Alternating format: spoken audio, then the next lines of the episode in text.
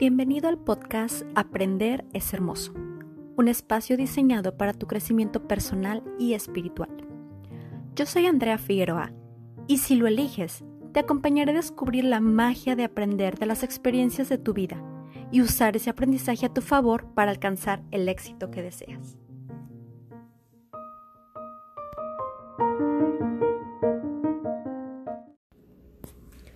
Bienvenido al tercer episodio de este podcast. En el episodio anterior platicamos de los puntos de vista. Te enseñé que todos tenemos puntos de vista diferentes porque todos nacemos con diferentes familias, nos forman de manera diferente y vivimos experiencias diferentes que nos crean aprendizajes diferentes. Hoy voy a hablarte de la empatía.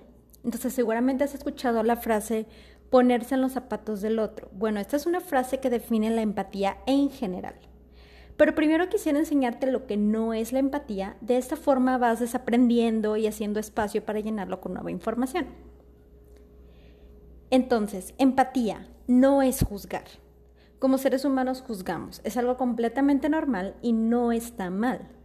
Sin embargo, para ser empático requerimos apagar nuestra cabeza, los juicios que tenemos, los prejuicios que hacemos y dejar nuestra mente en blanco.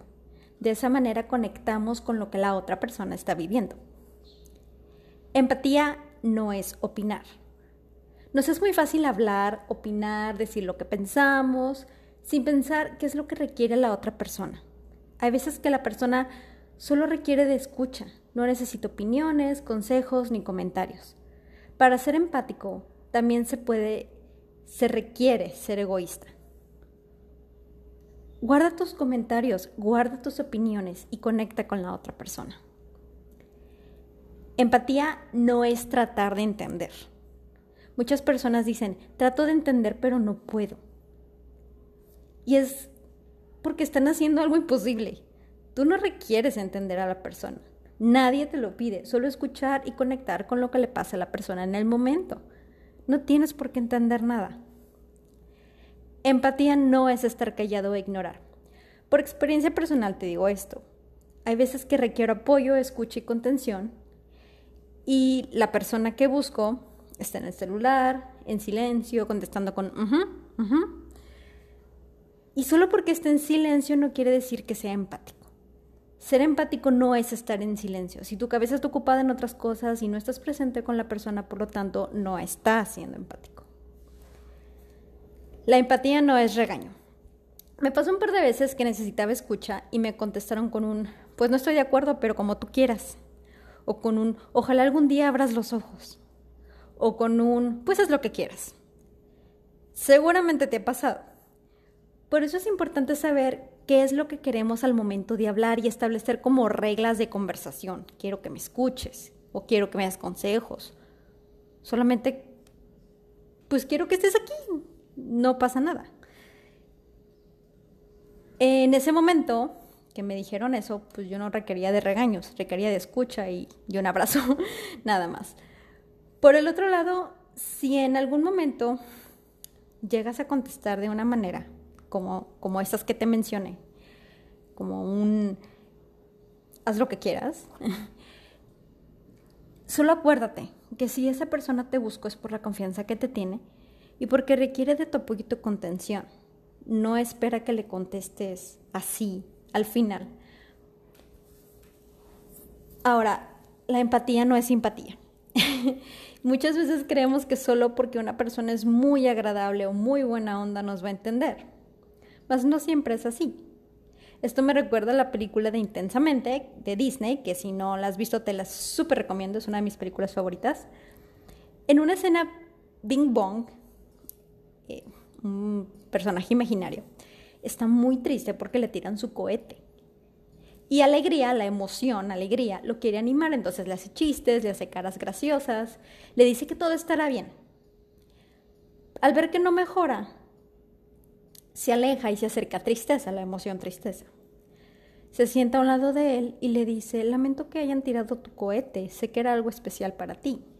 Y Alegría dice, no lo haga sentir peor, pero Tristeza no le escucha y le dice, sé que pasaron momentos increíbles con ese cohete. Y entonces Bing se pone a platicar de que sí, nos pasa esto y nos pasó el otro. Y al final dice, yo me siento mejor. Y se para y se va. Y alegría es como, ¿qué hiciste? Entonces, muchas, muchas veces no necesitamos porras, solamente contención, desahogarnos. Ahora, empatía no es estar de acuerdo. No tienes que estar de acuerdo con la persona. Entiendo que tú tienes una manera de ver la vida, de ver las cosas, pero no siempre es igual que la de la otra persona y nadie te pide que estés de acuerdo. Solo que estés para esa persona. Por lo tanto, los comentarios como debes darte cuenta de que el tipo solo está jugando contigo o algún día espero que abras los ojos no son siempre bienvenidos. Más bien no son bienvenidos.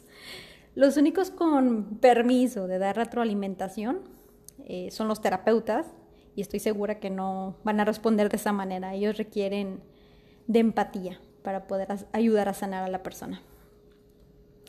Ahora, ¿qué sí es empatía y cómo podemos ser empáticos?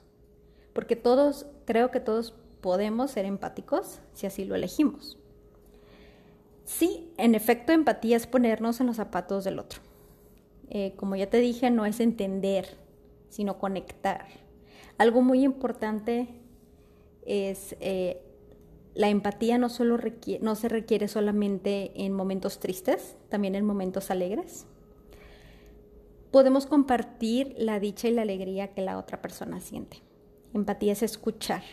Hay una diferencia entre oír y escuchar. Oír es percibir ruido, escuchar es prestar atención. Saber de lo que la otra persona está hablando, creando un contacto visual, enfocándonos con atención en esa persona. Cuando escuchamos, cuando realmente estamos prestando atención, nos abrimos al aprendizaje. Como dije antes, si ponemos la mente en blanco, dejando los juicios a un lado, entonces creamos una conexión con la persona y ahora sí nos ponemos en, sus zapatos, al grado de vivir lo que la otra persona vive y sentir lo que la otra persona siente. Empatía es aceptar. Y aquí quiero aclarar algo. Tolerar y aceptar no es lo mismo. Cuando toleramos, aguantamos. ¿Ok? ¿Cuántos de ustedes toleran a la suegra? o toleran el ruido de afuera. ¿okay? La, tolerancia siempre va ligado al tener o al deber. Tengo que, debo que. Em, debo por qué, más bien. Eh, y toleramos cuando creemos que no hay otra opción. Entonces, si una persona te pide contención y lo primero que piensas es, otra vez con lo mismo, entonces ya es tolerancia, ya no es aceptación.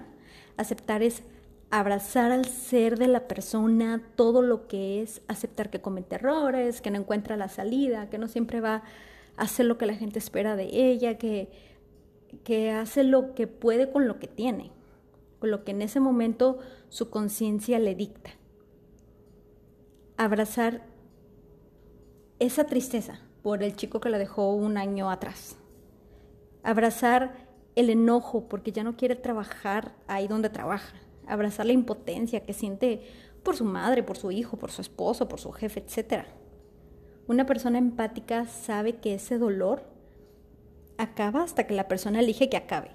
Por lo tanto, requerimos abrazar su dolor tanto como dure si queremos ser empáticos con esa persona. Al ser empáticos sabemos que hay dolores, tristezas o enojos que duran.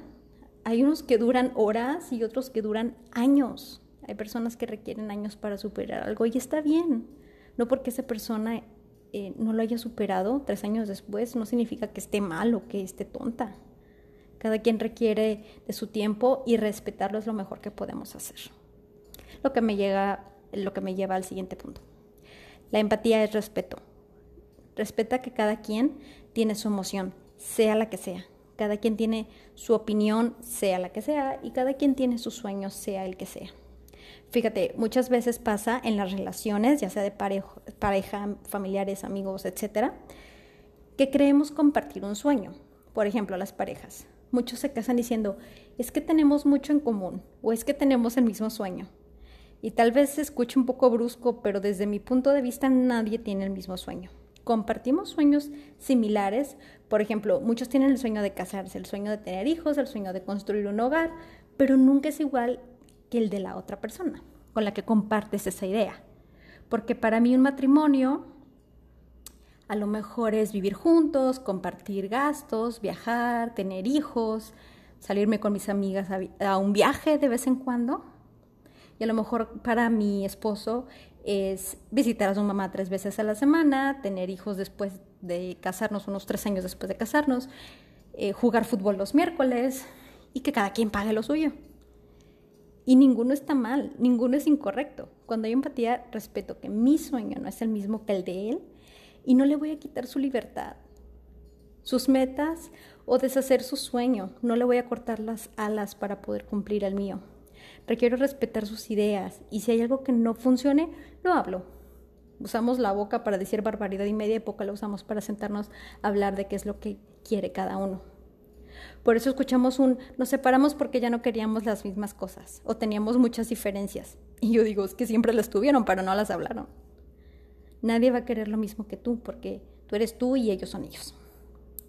Entonces, si quiero que una relación funcione, la que sea, requiero aceptar a la persona tal y como es, empatizar con esa persona, amarla con toda su luz y su oscuridad, saberla escuchar, saber cerrar la boca, abrir la mente.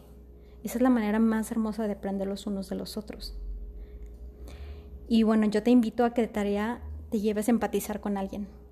Sentarte a escuchar, aprender, llenarte de nueva información. Siéntate con una persona y platica sin juzgar, sin interrumpir, sin pelear. Y fíjate lo bien que se siente conectar con alguien más. Con esto cierro el día de hoy. Gracias por escuchar este episodio. En el siguiente tocaremos el tema de la zona de confort. Te invito a que me sigas escuchando, a seguir conectando y creando juntos. Y me despido de ti, deseando que tu vida, que, que tu día, perdón, refleje la magia, la luz y el poder que hay en ti. Te mando un abrazo. Hasta pronto.